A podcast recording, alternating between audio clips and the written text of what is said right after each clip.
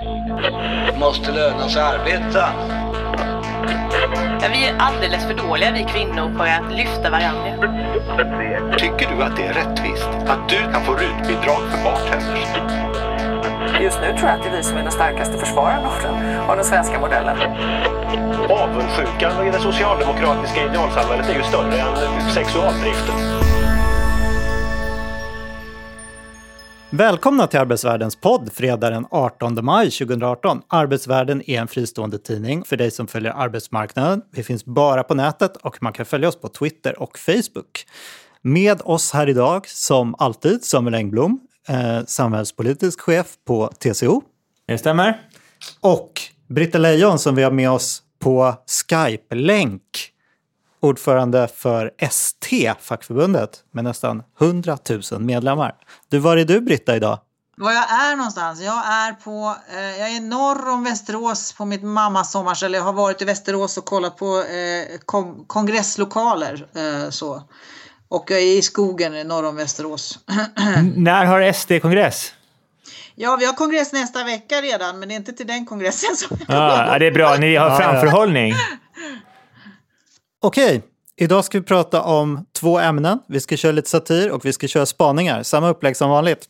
Och jag tänkte vi skulle prata med anledning av att Arbetsvärlden har gjort en liten granskning av förvaltningsrätten och överklagande av sjukpenning så ska vi prata om jämställdhet i rätten. Dömer män och kvinnor olika och blir de olika dömda?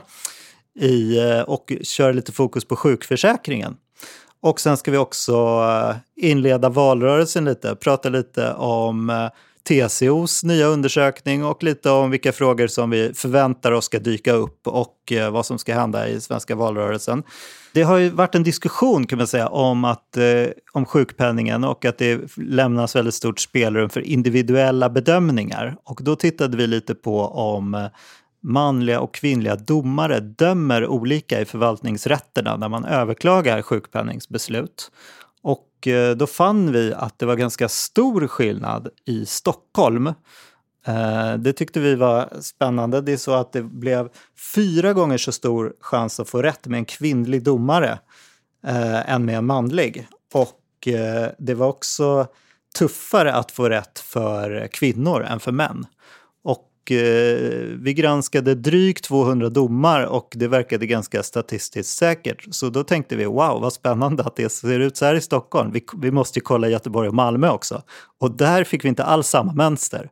Så därav så eh, följer lite vår nyhet kan man säga. Nej, men den blev ju, den blev ju med modifikation. Liksom, att den faller in i ett mönster som visar, som också Inspektionen för socialförsäkringar har visat, att det är väldigt stor Eh, spridning lokalt eller regionalt i de olika förvaltningsrätterna. Det finns väl, är det 12, 8 Samuel kanske har koll. Ja, det finns ett gäng olika regionala förvaltningsrätter och det verkar spreta ganska mycket. Och det verkar spreta ganska mycket mellan individer. Sen om det där handlar om män och kvinnor kan man ju misstänka, men vi kan ju inte riktigt säga att vi har belagt det genom vår studie. Men även om det verkar finnas olika mönster där. Så jag tänkte passa bollen till er, vad ni har för eh, tagningar på det här. Eh, Samuel är ju jurist och har lite koll på debatten. Ja, nej men alltså, er, er granskning, jag tycker den, är, den typen av granskningar är intressanta. Eh, det finns också forskning eh, på det här området som, jag tycker som är viktigt och intressant för det är klart att man måste då och då fundera på eh, hur det döms. Sen så ska man nog säga att, att här, det är två dimensioner ni tittar på. Dels är det manlig respektive kvinnlig domare och sen är det manlig respektive eh, kvinnlig klagande. klagande. Mm. Eh, och eh, Eh, jag tycker också i, ni har ju faktiskt, dels har ni en rapport när ni redovisar, eller en artikel när ni redovisar undersökning och sen har ni också en intervju med en forskare som faktiskt går in och förklarar vad sådana här skillnader kan bero på eh, och vad det liksom är man måste kontrollera för innan man kan säga någonting säkert.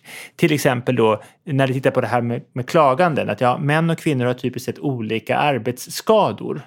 Eh, eh, och då eh, olika typer av arbetsskador som är olika svåra att bevisa och där bedömningen sker på olika sätt och så här. Och det är klart, det kan ju då eh, eh, påverka. Det ju kan ju påverka Ja. varför män och kvinnor får olika domar, Ja. men det borde inte påverka utslagen eh, manliga och kvinnliga domare. Nej, det borde det inte göra. Eh, och sen kan det också vara, och förutsatt då att ärendena har hamnat, fördelats jämnt. De har liksom ja, lottats precis. rätt och så här.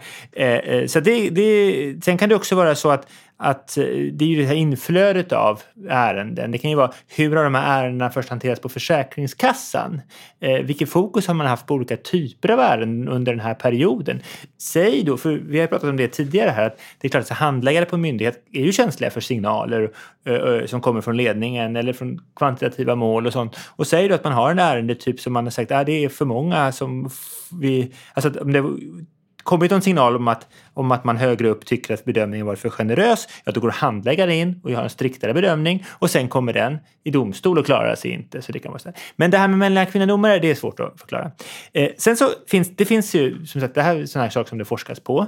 Eh, och som jag sa så tycker jag att det är väldigt viktig forskning, för den kan ha den här, om den är gjord på rätt sätt, lite av den här korrigerande effekten på dels att det får rättsväsendet att själva tänka igenom, vänta nu, vad är det som påverkar hur, jag, hur vi dömer?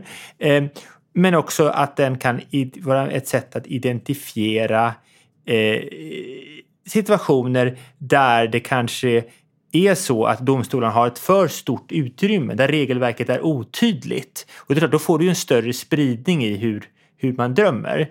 Eh, sen så Eh, det, det var, ni hade också en intervju med en person från LO-TCO Rättsskydd som är den största eh, byrån egentligen man ska säga som håller på med sådana här typer av mål. Och där de, en av deras bedömningar var ju att det här kan bero på att det finns ett ganska stort sånt här eh, stor, stor, stor spridning eh, eller ett stort ut, bedömningsutrymme. Eh, så att det, jag som sagt eh, tycker att det, det är en intressant typ av granskning men det, här, det, är inte, det är inte så enkelt som att man kan säga att, att kvinnor dömer, på ett sätt och män dömer på ett sätt. Det, det, det har vi inte grund för. Vi Men, pratade ju med Rut Mandelqvist som också hade, har varit inne på att eh, män och kvinnor för fram olika typer av argument i sina eh, överklaganden. Att det kan spela roll då för hur män och kvinnor döms. Men det hon också sa angående det här med manliga och kvinnliga domare var ju att det, man kan, ju- det kan skilja sig på utbildning, erfarenhet, specialisering och sådana grejer. Så man, egentligen skulle man göra det på riktigt mer än bara en journalistisk produkt skulle man ju behöva kontrollera för sådana grejer också. Britta, vill du säga något på det här? Det är ju lite intressant i det den har kommit fram till. Sen vet jag inte vilka sto- hur stora dra- växlar man kan dra på det där. Eh, eftersom, eh, ja, det kan ju finnas det kan ju kanske finnas förklaringar till det där, men det är ju värt att titta närmare på. Så kan jag väl nöja mig med att konstatera det. Eh, sen tror jag att det kan finnas anledningar att titta på rättsväsendet och kvaliteten på många sätt och vis. Men, men jag, jag nöjer mig med att konstatera att det ni har kommit fram till är lite svårt att veta hur pass eh, stora växlar man kan dra på det. Men det är tillräckligt intressant för att jag tycker att rättsväsendet själva borde titta närmare på sakerna. I alla fall. Hörni båda, jag, kollade, jag googlade lite snabbt på det här med skillnader mellan män och kvinnor i domstolarna och fann lite kuriosa. Män döms hårdare för våldsbrott. De får fängelse i större utsträckning. Och eh, man resonerar i termer av om det här kan bero på att man har stereotypa föreställningar av män som eh, våldsbenägna. Alltså man har ju någon bild av att det har kommit en del så här märkliga domar i eh, våldtäktsmål och eh, att det ska röra sig om, liksom, det finns män som har uttalat olika saker och det finns en diskussion om hur stor vikt man lägger vid klädsel och så vidare. Domare som har köpt sex och sådär.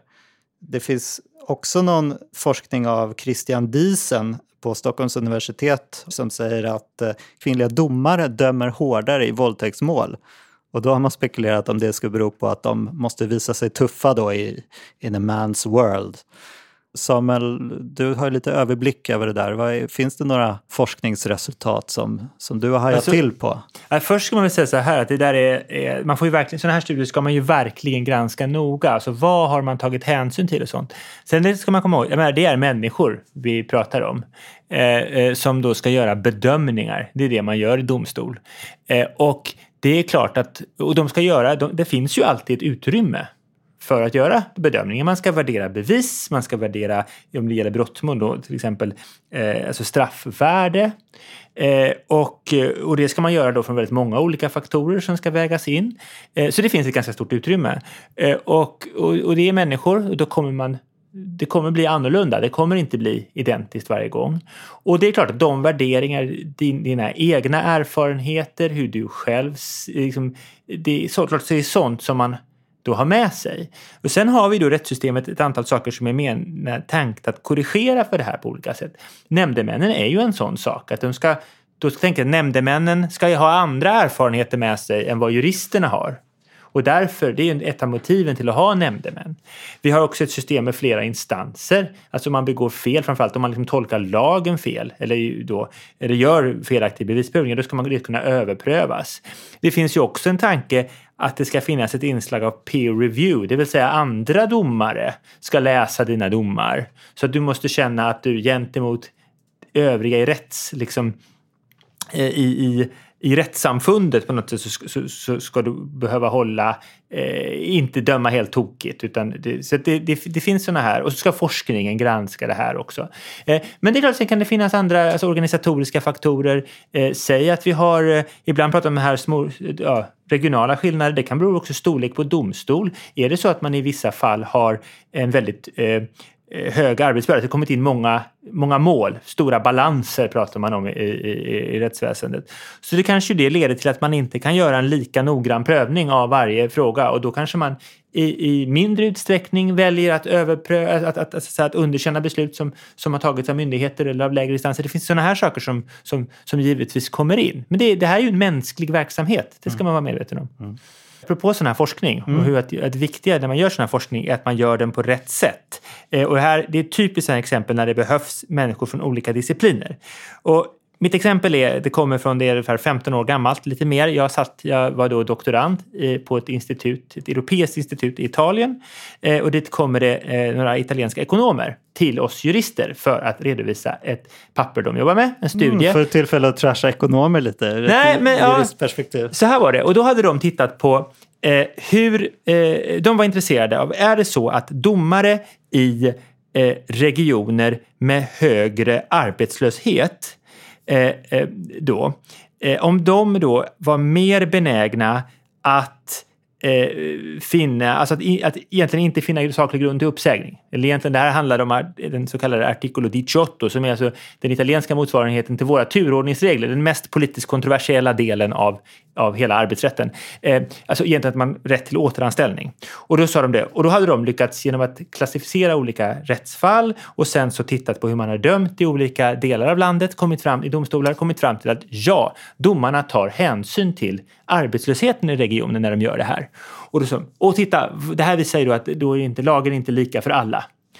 Och då tittar de här församlade arbetsjuristerna på varandra och så säger de nej, nej, nej, det här visar ju att domarna har tillämpat lagstiftningen på rätt sätt eftersom i deras bedömning så ska det inga, så konsekvenserna för individen ska vägas in eftersom konsekvenserna av att bli av med jobbet är ju större i en region där arbetslösheten är hög. Och då, vill säga, och då, och då, ska man väga in det i bedömningen.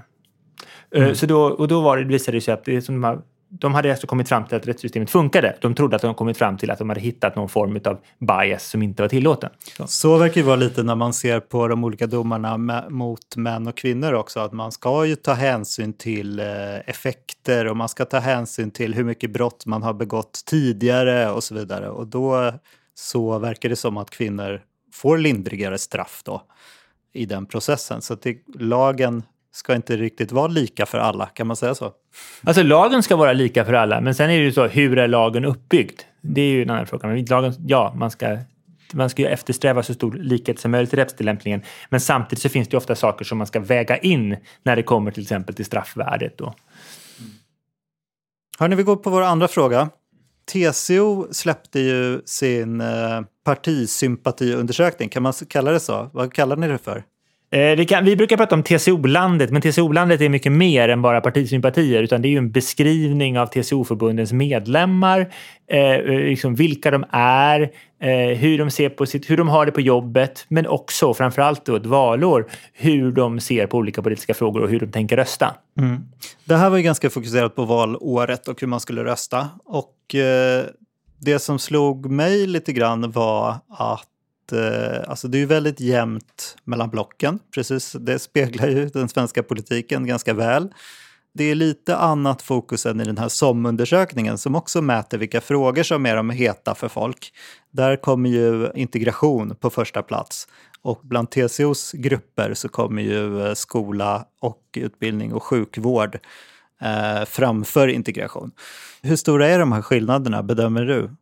Man kan säga, det vi har, vi har ju mätt då först så partisympati och där får vi att det är dött lopp mellan blocken i då en grupp som traditionellt sett avgör val. Det, det block som vinner flest TCO-förbundsmedlemmar vinner regeringsmakten. Så har det sett ut historiskt. Så där är det ju fortfarande. Och där finns det också en hel del som då är block, potentiella blockbytare som kan tänka sig gå till ett annat parti. Eh, alltså de har ett förstahandsalternativ är ett block och ett andrahandsalternativ ett annat. Så det är klart att de, de, det är betydelsefulla väljargrupper att jaga och som partierna också är eh, eh, normalt sett väldigt intresserade av. Sen när vi tittar på hur man prioriterar frågor, ja, då kan vi se skola och utbildning sticker ut och där skiljer de sig eh, lite grann från andra. Därför att kan vi se sjukvård eh, ligger på andra plats här, ligger nog högre i, i eh, Eh, bland eh, människor i gemen. Sen ska man komma ihåg, när man jämför olika sådana här undersökningar på viktigaste fråga så kan de vara utformade på lite olika sätt. Ett sätt är ju att fråga Eh, man, man ger folk 20 olika politiska områden och säger hur viktigt tycker du de här är? En annan är eh, att man frågar bara rakt av, okej, okay, vilka frågor är viktiga för dig när du väljer parti? Vi har sagt att vi vill ha de tre viktigaste frågorna när man väljer parti.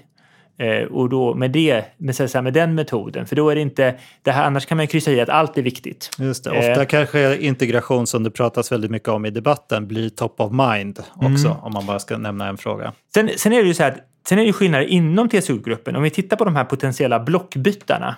Där är ju då migration inte en så viktig fråga. Där är det skola, sjukvård och miljö som, som, som sticker ut. Och så har det sett, vi har gjort det här i tredje gången vi gör en sån här mätning och så har det liksom sett ut hela tiden. Så för den, de, den gruppen som, som då partierna borde vara intresserade av, där, är det lite, där ser det lite annorlunda ut eh, eh utifrån att framförallt att migration är en mindre viktig fråga. Ni kom ju också fram till att det är ganska oklart bland väljarna vilket parti som egentligen har bäst politik. Man kan kanske säga att det, man ser inte så stora skillnader mellan partierna i frågor om skola och sjukvård. Alltså om man ser skillnader eller inte, det, det, tror jag inte man kan säga något om från, utifrån den undersökningen. Men däremot så kan man ju då se att i de här viktiga frågorna som ja, skola, utbildning och sjukvård, då säger en fjärdedel, en femtedel av TCO-förbundets eh, medlemmar att de inte vet vilket parti som har bäst politik. Mm. Och det innebär att där finns ju då en, en, en, helt klart en potential. Kan man övertyga eh, eh, de här väljarna om att man har bäst politik i den här frågan som de tycker är viktig, ja, då, då dras de eh, sannolikt ditåt. Kan man se det så, jag funderade ju när jag kollade på den här undersökningen, kan man se det som att sådana här frågor som är mer existentiella som lag och ordning och migration. Där verkar man ju ha en tydligare bild av att partierna vill olika. Men i sjukvård och skola är man mer obestämd och vet inte vilket parti egentligen som har den bästa politiken. Alltså dels vet jag inte om man kan kalla dem som mer existentiella frågor.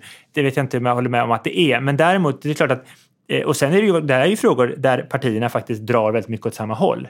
Jag tror, in, jag tror, att, jag tror att de flesta väljare skulle nog ha lättare att redogöra för liksom, de grundläggande skillnaderna vad gäller skolan eller sjukvården mellan partierna än liksom deras senaste utspel vad gäller migration, de flesta partiernas senaste utspel vad gäller migration eller, eller lag och ordning, där går ju partierna nu, i stort sett alla partier, väldigt mycket åt samma håll, framförallt de stora partierna. Jag tror det? Jag tycker tvärtom att eh, vi har ju ett gäng partier som är för en väldigt, eh, liksom en mer öppen migration och har en annan linje och så har vi ett, en, den största gruppen partier naturligtvis i, eh, underlagsmässigt som går åt att vi ska ha en stram migrationspolitik. Medan inom skola, vård och omsorg och så är det ju ganska mycket så höger, vänster. Alltså det finns inte så mycket så tekniska frågor utan det är ganska mycket hur mycket pengar ska vi satsa i vård och skola och så vidare. Men det tänker jag är skillnader som är ganska tydliga. Ja, men hur, mycket, hur, många, hur mycket pengar ska vi satsa? Eh, sen finns det ju dels klart de här skillnaderna kring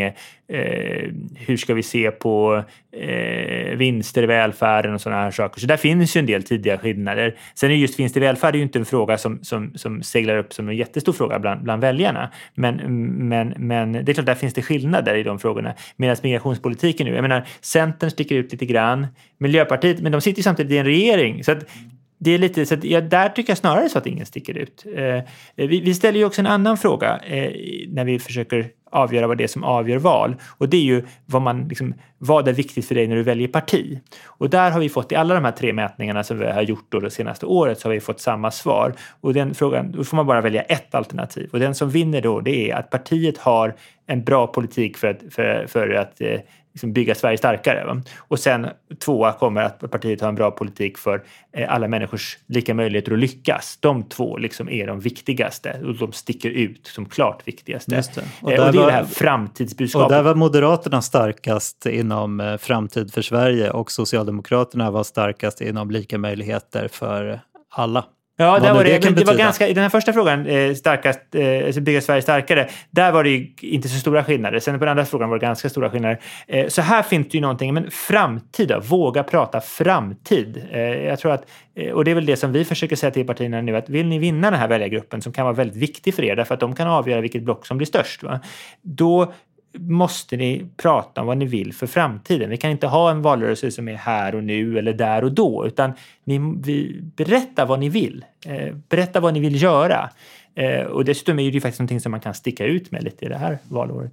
Jag kan väl tänka så här när det här gäller det här med att det är svårt för folk att, att se skillnad på partier så tror jag att det också handlar om att en del frågor har ju landstings och kommunpolitiker mycket större eh, inflytande över än vad rikspolitiker har. Jag tänker till exempel på sjukvården och på skolan. Och det är klart att då eh, och där ser ju dessutom majoriteterna olika ut i olika delar av landet. Så det är klart att det är inte så himla lätt för en vanlig väljare som inte är superinsatt i politik och hur det ser ut med majoritetsförhållandena både i riksdag och i landsting och i den kommun man bor i. Det är klart att det inte är jättelätt för, för folk att, att se skillnader då. Eh, så att jag är inte förvånad över svaren som indikerar att folk har lite svårt att se skillnader på de här typen av frågeställningar. För, för där är ju ansvaret delat mellan de olika eh, beslutande nivåerna i Sverige och eh, det är inte så himla enkelt eh, att förstå då hur saker och ting hänger ihop.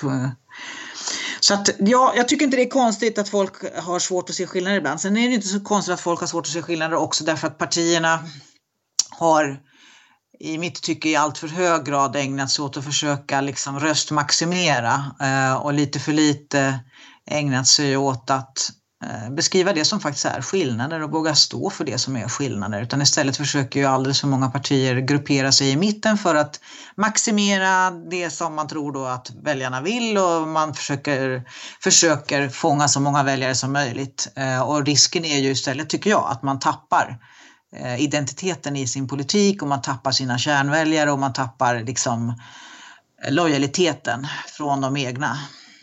Så att, eh, ja, jag är inte så förvånad över resultaten måste jag säga. Hörni, vad ser ni för eh, valrörelse framför er? Kommer vi gå in nu i fasen mer traditionell eh, höger-vänster-retorik där Socialdemokraterna kommer säga vi satsar på välfärden, de andra vill ha skattesänkningar och de borgerliga kommer säga döda inte företagandet och så vidare? Jag tror att för oss som står utanför den där bubblan av partistrateger så, så känns det ju som att det där skulle vara det rationella för typ S och M att göra. För det är klart, så länge den här valrörelsen fortsätter att handla om migration i olika former så kommer det eh, skulle jag säga, att gynna Sverigedemokraterna. Så att det vore smartare för dem att få tillbaka den till sånt som frågor som de behärskar. Eh, eh framförallt M och SD, de som kanske är så stora som de kan styra en valrörelse.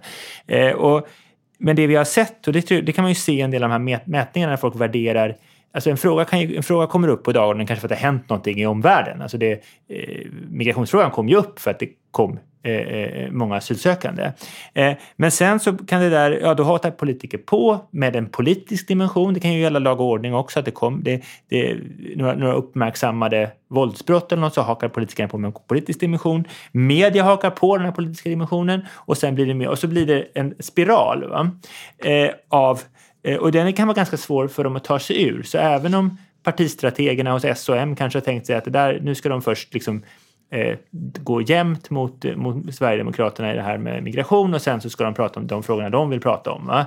Eh, välfärd och företagande och så här. Eh, så kommer de kanske få svårt att bryta den här spiralen och komma tillbaka med de frågorna. Eh, sen, eh, det som jag kan vara bekymrad över det är ju att, att, att partierna har ju samtidigt, då, de här partierna, svenska, så, liksom, svenska etablerade partier har ju en politik på alla områden.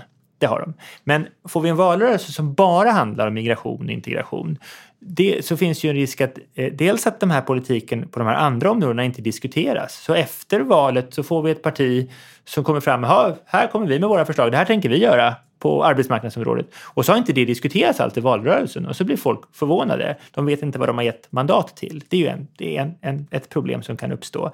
Eller också att man kanske har bränt alla hela budgetutrymmet, allt som kan, alla satsningar som kan göras under nästa mandatperiod, det har man redan lagt på en typ av frågor eh, för att valrörelsen har handlat om dem och så finns det inte så mycket kvar att göra på andra områden. Det är en annan sån där risk, att det liksom tränger undan. Och sen har vi risken som jag pratat om tidigare i den här podden, att det vrider frågorna.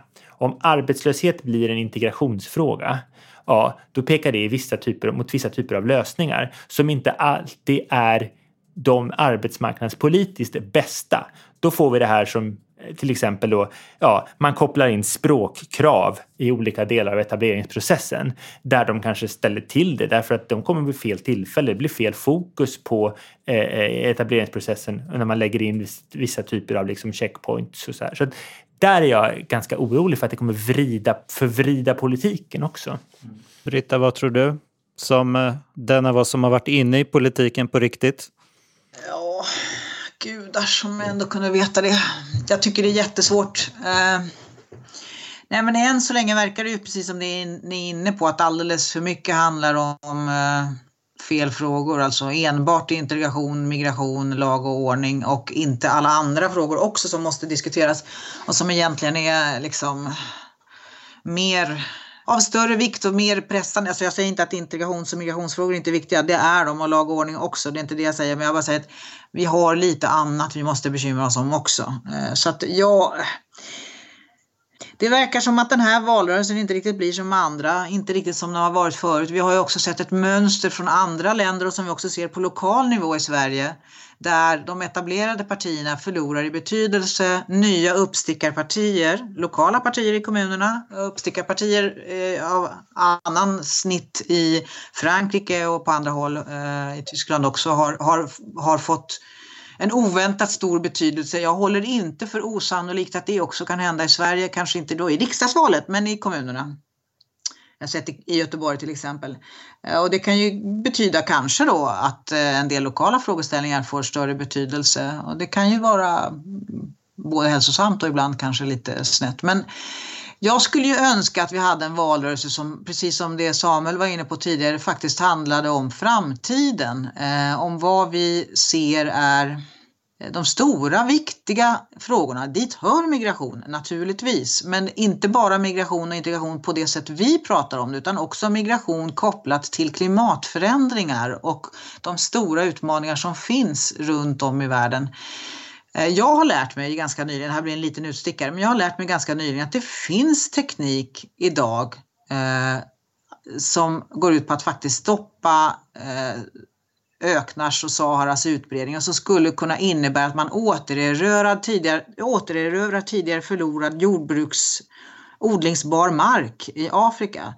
Eh, alltså vi, vi, behöver ju hitta, vi behöver, och det är klart att det känns som det är långt från den svenska horisonten, men vad vi behöver prata om det är faktiskt också på lång sikt, hur ska vi se till att den här planeten, Europa och Sverige inte bara eh, är en plats som går att leva på här och nu eh, utan faktiskt också att vi försöker använda oss av all den teknik som finns och framtida teknik för att skapa en bättre planet att bo på och för att skapa nya arbetsmöjligheter för både oss i Sverige men också på andra håll och kanter. Vi kan inte bara prata om det som idag är eh, rubrikerna i svensk media och som eh, diskuteras i partiledardebatt utan vi behöver prata både om hur finansierar vi långsiktigt välfärden i Sverige, skolan och sjukvården. Hur ser vi till att vi har en uthållig befolkningsstruktur i Sverige och i andra delar av Europa också för den delen.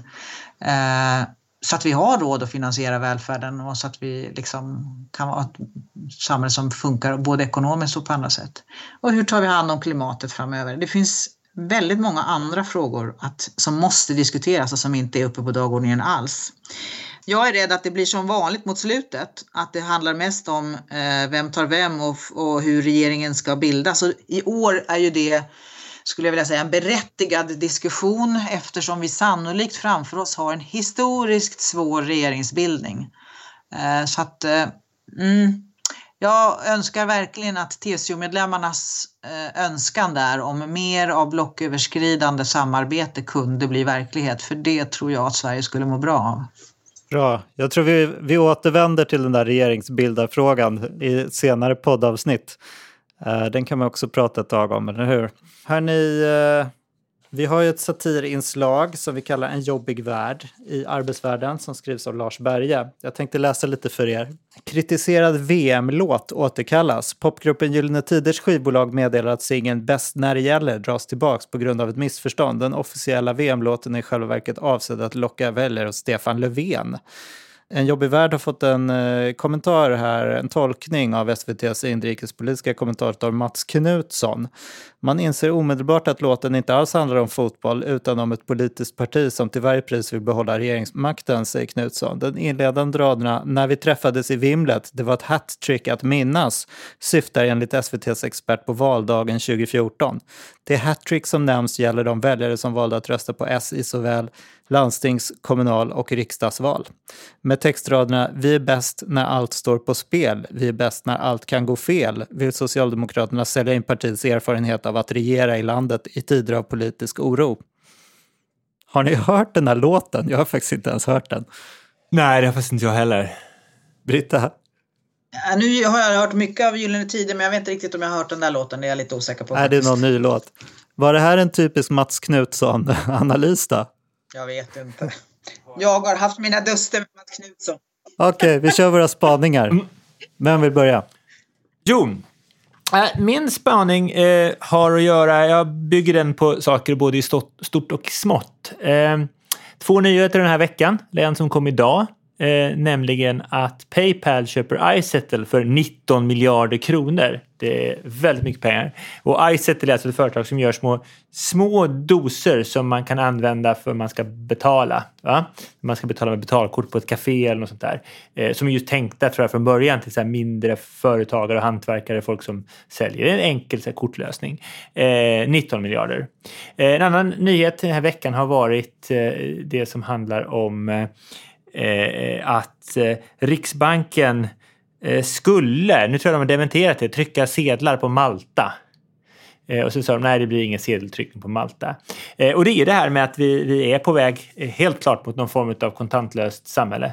Det var, har varit, det var en artikel i jag tror det var Financial Times också i veckan kring, kring Sverige. Vi eh, lyfts fram, har jag förstått internationellt, som landet där det här har gått längst nästan. Eh, jag är inte säker på det. Jag, var på, jag kommer ihåg att jag för alltså, mer än tio år sedan var på Island i två dagar utan att behöva växla till med pengar. Det första gången jag var utomlands gjorde jag bara betala allting med kort. Eh, och det är ju väldigt praktiskt när man är, man är ute och reser. Eh, eh, så, så de kanske har kommit längre. Men jag kommer ihåg för något år sedan när vi skulle börja ge våra barn veckopeng. Eh, då, eh, så eh, var vi tvungna att gräva fram lite sedlar hemma. Så visade det sig att vi hade gett dem pengar som inte gällde längre. De 20-lapparna var ju tagna ur cirkulation därför att vi använde själva aldrig eh, eh, sedlar. Eh, och det får, jag tror vi har en, sorts ekonomi där vi har samma sedlar som roterar hemma eh, mellan oss och barnen och sen när de vill köpa någonting så betalar vi ändå med våra kort. Va? Så att det där är att, att eh, så vi kunde lika gärna ha jag vet inte, snäckor eller något. Men det finns väl något pedagogiskt inslag, tänker jag, i att de lär sig räkna pengar, att pengar blir något fysiskt. Så. Eh, jag var också i Bryssel i veckan och där eh, brukar man ju alltid behöva kontanter, men den här veckan klarade jag mig nästan utan kontanter. Det var ett café där eh, kortapparaten, och strul med kortapparaten, mm. sa de. Så då, men då lyckades jag hitta en fem eurosedel i någon i någon plånbok och så kunde jag betala med den. Men även där gick det ganska bra att klara sig med bara kort. Och, så det, jag tror att det, vi, är, vi är helt klart Eh, och det är kanske där som den här värderingen av iSettle till 19 miljarder kommer in. Att eh, numera så, så i Sverige tror jag det är så att om det är eh, innan var det ju så här att om man skulle gå till något litet café eller någon lite så här minigolfbana som vi var på häromkvällen, jag och min fru och ett av barnen, då, då var man tvungen att ha kontanter. Men nu är det snarare så att De tar inte kontanter. Nej, de små kaféerna, de små minigolfbanorna, de är de som inte tar kontanter utan de har sådana här lösningar som just, just iSettle. Så jag tror att det är verkligen ett tecken i tiden. Sen kan man fundera på om det är en korrekt värdering av ett sådant bolag som tydligen bara har en miljard i omsättning eller sånt där. Men, men det kanske ligger andra teknik och varumärken och sånt i det där som man, man tror har stor potential. Ja, jag såg någon tweet av uh, han chefredaktören på The Local. Det är ju tidningen som skriver på engelska om saker som händer i Sverige. Ja, det finns ju local-redaktioner överallt. Men uh, där han sa att det blir en stor nyhet att en affär inte tar uh, kontanter i Schweiz. Och uh, här är, i Sverige är det normen nästan snart att man inte tar kontanter. Det finns också en diskussion om att eh, de här eh, 500 eurosedlarna som jag har förstått ska tas bort på grund av att man så stora sedlar, det enda det gör det är att underlätta för eh, olika former av, av, av kriminell verksamhet. Så att, ja, jag kan, trenden verkar finnas där. Men Sverige ligger tydligen väldigt långt fram förstår jag vad gäller att inte använda kontanter. Och det är ju i grunden någonting bra också ur arbetsmiljöperspektiv att, inte, att man inte ligger massa kontanter och rånrisk och sånt ute i, i eh, i, vad heter det, i affärer och sådana mindre affärer och sånt. Mm. Ja, jag var lite ofokuserad idag när jag skulle tänka på en spaning, men så att jag bara eh, top of mind när jag skulle tänka på spaning var en artikel som jag hade läst i uh, The Atlantic, uh, senaste numret. Uh, alltså inte det som kom igår utan det som kom innan dess om uh, svart amerikanska och hur svårt det kan vara för människor som pratar Black American English att överhuvudtaget hänga med i skolundervisningen. Och för, alltså det finns ju en rad uttal i svarta amerikanska som inte uttalar vissa eh, konsonanter till exempel. För eh, liksom folk som pratar standardengelska, de, för, de, för dem är engelskan mycket mer eh, stava som den låter. Men om man är svart amerikan så, stav, så, så, så, så uttalar man inte orden på samma sätt. Och att man då har, man gjorde ett experiment eh, i någon delstat för ett tag sedan där man försökte undervisa i amerikanska som ett andra språk. Alltså att man, man undervisade på ett annat sätt, mycket mer grundligt då. Och eh, det blev ett ramaskri om detta hur kunde man göra så här? Alla måste ju förstå att normen är ju att, man, att alla ska liksom ha det här som modersmål. Eh, men nu så börjar väl forskarna omvärdera det här och tänka att ah, det kunde faktiskt finnas en poäng i det där, att man var, var mer grundläggande. Och jag vet inte, det finns väl inte riktigt någon spaning, jag tyckte det bara var intressant. Det är kul när med dialekter och språk och eh, när man har minoriteter som pratar ändå en sorts standardengelska som inte är majoritetens engelska. Och att det finns ju någonting i det som är liksom hur mycket ska minoriteten, eh, eh, hur mycket ska majoriteten anpassa sig till minoriteten och så vidare. Hur ska skolan se ut?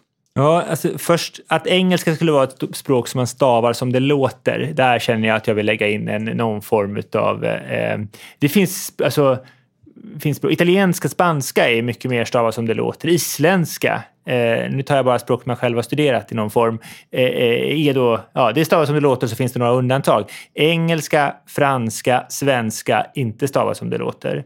Eh, så.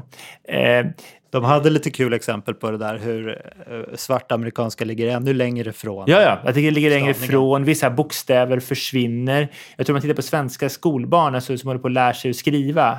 Eh, att det är klart att det kan finnas dialektala skillnader. Liksom om du inte använder bokstaven R i en del av Sverige så kanske den också när barnen börjar lära sig stava inte kommer med.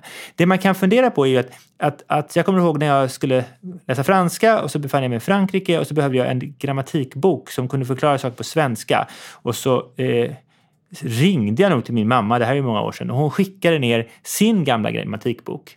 Eh, och den kom ju i första utgåva från 20-talet. Så exemplen var så här, Marshall Joff, nej, ja, Marshal Joffre anses vara Frankrikes räddare. Det var den typen av, av, eh, av exempel. inte bra, då kanske svenskan också böjde Ja, verb Men efter där stod det, subjekt. där stod det, det är det säger, franska pratas i Parisregionen och i bildade kretsar i resten av Frankrike. Eh, Det vill säga att det var inte ett standardspråk på det viset. Sen kom ju då, eh, jag menar, radion, televisionen, dagstidningar. Alltså vi fick saker som gjorde att det blev standardspråk och, och slätat ut dialekter och sånt. Och så gäller det i många länder, och även i Sverige då. Men kanske ännu mer i de här mycket mer regionala länderna. Så. Och det är klart, vad händer nu? Säg att vi får filterbubblor. Eh, eh du, du, du, liksom, du lyssnar inte på eh, de vanliga tv-nyheterna utan du har en favorit-youtuber som tillhör din subkultur. Skulle det kunna bli så att vi, att vi börjar förlora det där? Att, det liksom, att faktiskt att språket börjar skilja sig åt, kanske inte då mellan, mellan olika regioner, men mellan olika grupper i samhället. Då är ju det en väldigt allvarlig utveckling. Britta, har du någon spaning?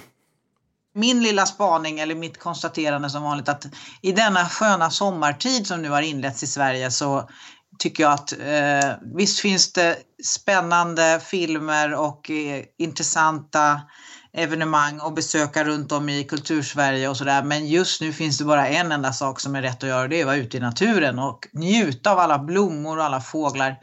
Alldeles nyss flög en liten rödhake förbi utanför fönstret där jag sitter och det är ju så, sorgligt nog, att det, efter midsommar så är det liksom inte mycket till fågelsång i, eh, längre. Utan ska man njuta av det så är det nu, de här veckorna som är. Så att nu eh, är det dags att gå ut i naturen. Bra.